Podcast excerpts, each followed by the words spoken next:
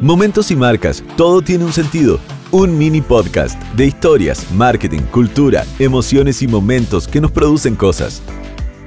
Hola, soy Cristian Garro y los invito a escuchar este nuevo mini podcast donde hablaremos de marcas, marketing y especialmente de emociones y momentos, porque a veces no nos damos cuenta que detrás de cada lugar, de cada experiencia o de cada historia siempre hay algo que tiene un sentido. Bienvenidos.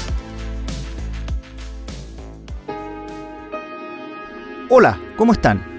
En este capítulo número 5 hablaremos de algo que es sumamente relevante para la imagen e identidad, o para el valor de cualquier empresa.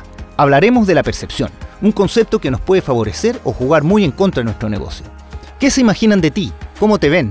¿Cómo te sienten? ¿Qué piensan de tu marca? Es lo que hay que explorar a fondo y poner el termómetro antes de emprender cualquier viaje comercial, de un producto o servicio, antes de desarrollar cualquier acción de marketing. Una frase clásica de la publicidad y el marketing, y que hay que tener casi una ficha en la pared, es que las marcas se definen por la percepción que la gente tiene de ellas.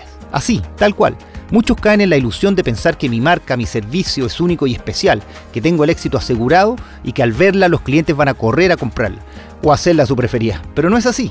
Antes que nada, y donde está la fórmula, es que tienes que saber contar una muy buena historia antes que inventen una por ti. O es decir, antes que piensen algo que definitivamente no eres. El otro día miraba un estudio de Bain Company bien interesante que decía que el 80% de las marcas creen que ofrecen una experiencia superior a sus clientes. Pero sorprendentemente, cuando entrevistaron a los consumidores de esa marca o servicio, solo el 8% decía que entregaba realmente una oferta de valor diferenciada. Un claro ejemplo de lo que estamos hablando. Muchas empresas lo creen, pero en realidad es muy diferente. En Chile hay casos similares, sobre todo en el retail y empresas de telefonía.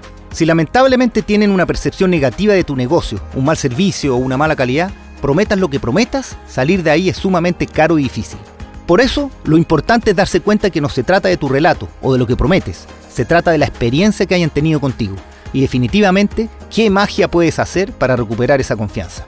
Y acuérdate, no se trata de salir a vender, se trata de salir a conectar. Nos vemos.